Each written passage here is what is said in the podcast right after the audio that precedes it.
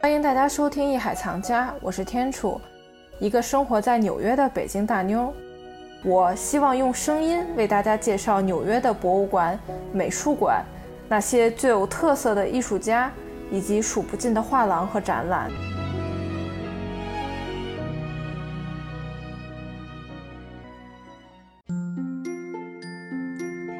嗨，我是博物馆精灵。你知道野兽派吗？野兽派的创始人和主要代表人物亨利·马蒂斯，他生于1869年，于1954年逝世，一共活了85岁。马蒂斯也是立体画派的创始人。还有一位就是大名鼎鼎的毕加索，他是西方现代派绘画的主要代表。毕加索生于1881年，逝世于1973年。哇，他也很长寿哦，他活了92岁。马蒂斯和毕加索是二十世纪艺术史上举足轻重的两位巨匠。毕加索的《亚维农少女》和马蒂斯的舞蹈都是 MoMA 经典的馆藏之一。呃，MoMA 呢，其实它还有一件十分出名的作品是毕加索创作于一九零七年的《亚维农少女》。这件作品呢，描绘的是五个女孩儿她们呢是巴塞罗那亚维农街一家妓院里面的妓女。虽然说你看画面啊，你还能认出来这是五个女人的形象，但其实她们的身体和面容都是极度扭曲的。嗯，做一下类比，其实就有种她们都在戴着那种非洲面具一样的那种感觉。最明显的就是右下角那个半蹲着的女人，这个呢是这个群体中最接近立体派美学的一个。我们可以看到啊，她的鼻子将整个面容切成两半。就是有一种器官呢都在，且是都在原来的位置上，但是呢，它们都不在一个平面上，而且尺寸呢也是大小不一，形态各异。就是这种突破传统的方式，让这个作品看起来从视觉上看起来啊就比较奇怪了。对，像这个画儿的话，还是毕加索在比较中早期的一个画儿，但是等他到了五六十岁、六七十岁的时候，你再看他画那画儿，基本上整个人的脸就完完全全的变成了一个你看不懂的脸。这个像亚非农少女这个画儿最右边两个人，你可以看到她好像是戴着那种非洲面具一样的。然后像刚才天主提到的最下面那个人，已经有了毕加索之后那些完全扭曲的呃立体主义的人脸的那么一种特征。可你感觉到他好像是刻意的把一个侧面的人鼻子的那个侧面的形象都已经画出来了，嗯，但是又画了第二只眼睛。所以你好像就感觉毕加索呢，他把眼前的模特从前到后都转了一遍，把各个部分给他都拆散，再把它拼到一个画面上。所以他画的并不是一个很写实的人，对吧？因为没有人可能会长成这样子。所以像毕加索他在画这个画的时候，他也没有注重什么很科学的比例啊、光影啊，或者透视画的对不对，而是用这种视角转换，把所有眼前的这些景色呢拆解，然后并且重新的组装。《亚维农少女》就是这样一个画儿，它这个画儿其实你跟它之后的一些更具有这种立体主义色彩的画儿相比的话，这幅画儿还是挺和谐的。因为除了最右边的两个人戴着面具的人，你看不太出来是人之外，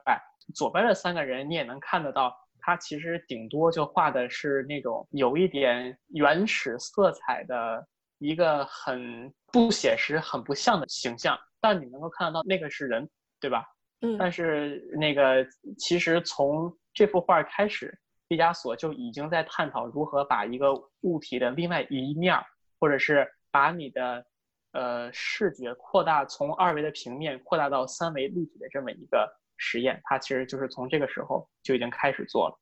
跟毕加索志同道合的另外一位法国艺术家马蒂斯，他比毕加索走得更远一步。直接去探索了如何去用这种原始主义的野兽风格去作画。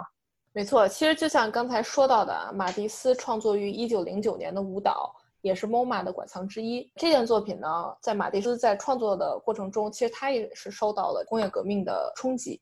然后为什么这么说呢？这种大胆的表达方式也受到了照相技术日趋成熟的影响。就在一九零九年的时候，马蒂斯观察到，他认为呢，画家不再需要去全神贯注于去描绘细节，嗯哼，照片已经可以用很迅速、很快捷的方式代替这么样的一个对细节描绘的功能吧。可塑形式呢，将通过最简单的方式，尽可能去表达的是情感，而并不是去抠那些细节。所以说，我们能看到啊，马蒂斯的舞蹈里，他的笔触并不细腻，甚至可以说用粗糙来形容。但让人看起来，第一色彩强烈，第二这个构图冲击力很强，让人很能产生共鸣感。其实这件作品也是慢慢就说马蒂斯转向了这个装饰性的绘画，但并不是说啊像多可可那么复杂呀、那么华贵呀、华丽，而是更具现代化、平面化、简单化的这样的一个装饰性风格，其实是一种很大的突破。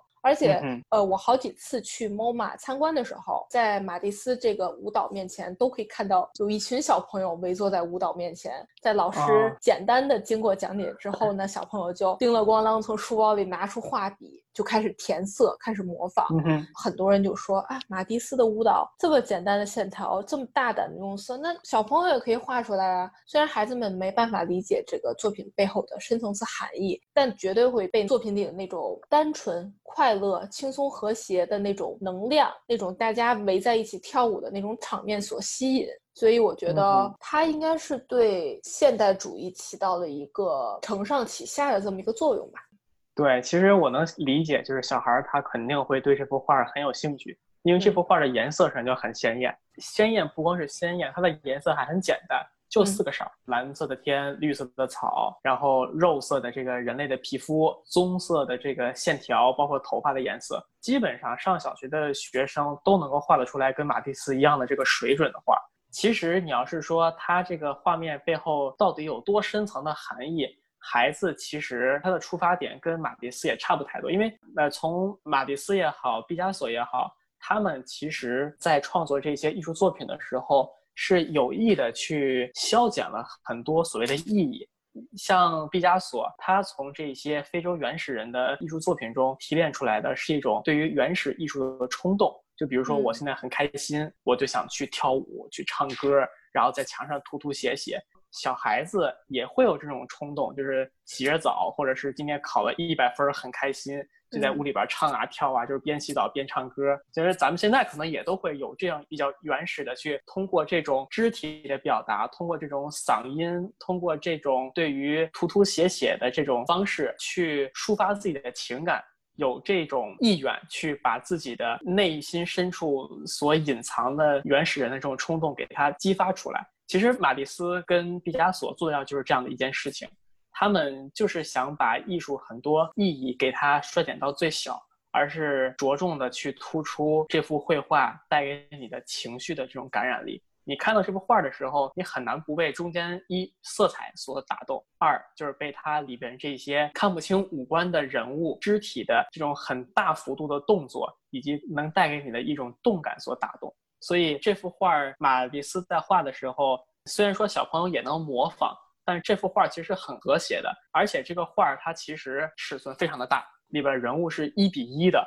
所以你站在这个画面之前的时候，你就感觉好像是要被这一群跳舞的人吸进去，它就像一个漩涡一样，一直在那块不停的旋转跳跃，然后你闭着眼，然后就被吸进去了。所以 如果你能够有一种冲动，就是。你好像跟画里的人是一样的，就是心无旁骛的去爆发出你对肢体扭动的一种渴望。然后在这个时候，画面中的人他其实是与天地融为在一起的，因为你也分不清哪个是天，哪个是地。而这一些跳舞的人，他们就是连着天跟连着地。我觉得马蒂斯在画这幅画的时候，他也是在寄情于这种天地和谐的感觉。而这种天地和谐的感觉，可能是这一些体验过了工业文明之后，然后看到了一种对工业跟科技时代所焦虑的艺术家，他们能够产生的一种本能的反应。呃，让这一些外界的所有的标准都没有，而此时此刻只有天地跟你自己的情绪，在这个画面中所游荡。所以，我们看到从立体主义的毕加索、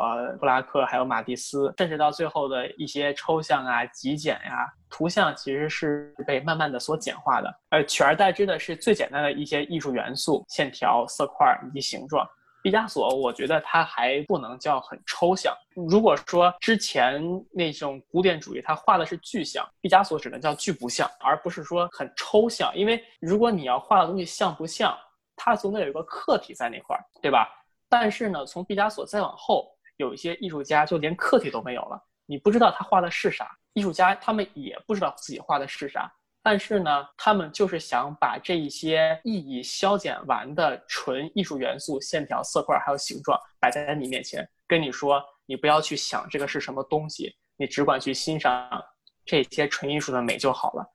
从具象变到具不像，再变到抽象，这样的一个过程，还是现代艺术中十分重要的一个阶段，也是十分有趣的这么一个阶段。所以，我们接下来呢，就跟大家聊一聊抽象艺术的时代是怎么到来的。每一期的看展季，我都会邀请纽约当地的艺术家、业内人士和行业大咖，和我一起从多元角度为您介绍不一样的美术馆，